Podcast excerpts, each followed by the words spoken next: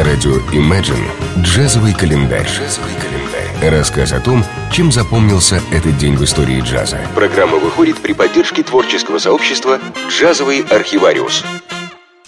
12 ноября 1925 года Луи Армстронг и его ансамбль Hot Five записали пьесу «My Heart» Лил Хардинг, жены великого Армстронга. Эта композиция была самой первой пьесой, записанной на пластинку Луи и его ансамблем. Она, как и многие другие, попала в Национальный реестр записей джаза США. «My Heart» сумела радикально изменить направление джаза с коллективной игры на захватывающую индивидуальную – Стиль первого гения джаза стал копироваться несметным количеством музыкантов, играющих на самых разных инструментах. Джазовый календарь. 12 ноября 50 -го года в местечке Камден в штате Нью-Джерси родился виртуозный тромбонист, композитор и педагог Джим Пак. В пять лет он начал осваивать игру на фортепиано, а в 10 взялся за тромбон. Профессиональное образование он получил в знаменитой Истмановской школе музыки, одной из ведущих консерваторий Америки. После выпуска Джим какое-то время активно ездил по турам. С 72 по 76 был ведущим солистом в биг-бенде Вуди Германа, а затем два года играл с Чиком Кореей в его коллективе Return to Forever. Затем он осел в Нью-Йорке и очень быстро стал одним из самых востребованных солистов-фрилансеров. Его игру хотели слышать на радио и на телевидении, его соло украсили множество звездных голливудских фильмов. В общей сложности за 30 лет своей карьеры Джим Пак сделал более 4000 записей со множеством популярных коллективов и исполнителей не только джаза, но и рока, поп-музыки и классики. Среди них работы с Полом Саймоном, Барбарой Стрейзенд, Фрэнком Синатрой, Тони Беннетом, а также Мадонной, Майклом Джексоном, Пинк Флойд и многими другими. За его мастерство и внушительное разнообразие исполнительских стилей Пага часто называют музыкантом музыкантов и тромбонистом тромбонистов.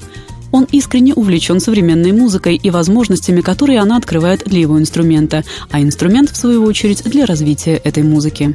Его исполнение называют мягким и элегантным, а его превосходное мастерство стилиста делает его очень востребованным педагогом. Джазовый календарь. 12 ноября 24 года в Джексонвилле, штат Флорида, родился знаменитый джазовый контрабасист, виолончелист и композитор Сэм Джонс. Он рос в музыкальной семье. Сначала попробовал свои силы в игре на барабанах, потом переключился на гитару. А в один прекрасный день он услышал запись Оскара Петтифорда и понял, что хочет освоить контрабас. 1952-м Джонс переехал в Нью-Йорк и начал играть на одной сцене с Бобби Тиммонсом, Иллинойсом Джекетом, Дизи Гиллеспи, Телониусом Монком. Будучи домашним басистом лейблов Riverside и Blue Note, он участвовал в записях многих альбомов, в том числе Билла Эванса, Стэна Гетца, Чета Бейкера, Кенни Баррелла, Реда Гарланда и многих других. В 1959 году он вступил в квинтет Кэннонбелла Эдерли, в котором работал до 1965 года.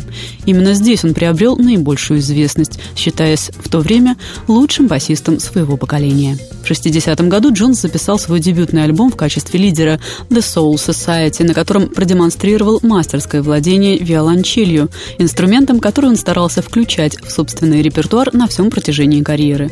К слову, он был первым, кто ввел виолончель в состав современного джазового ансамбля. В последующем в его послужном списке будет 11 сольных пластинок, в которых будут задействованы Винтон Келли, Кенни Барон, Блю Митчелл, Нет Эдерли и многие другие. Он был и талантливым композитором. Его авторству принадлежит несколько пьес, которые стали джазовыми стандартами. Неприкрытые эмоции, изумительная техника, прекрасное чувство свинга, демонстрация широкой звуковой палитры, прекрасные мелодические фрагменты в сольных работах и тончайшая работа в качестве аккомпаниатора – все это делало Сэма Джонса самым востребованным басистом на протяжении целых двух десятилетий. Джазовый календарь на радио Imagine. Чем запомнился этот день в истории джаза? Читайте на странице творческого сообщества «Джазовый архивариус» ВКонтакте. Послушаем композицию «One for Daddy» в исполнении Кэннонбола Эдерли и Сэма Джонса.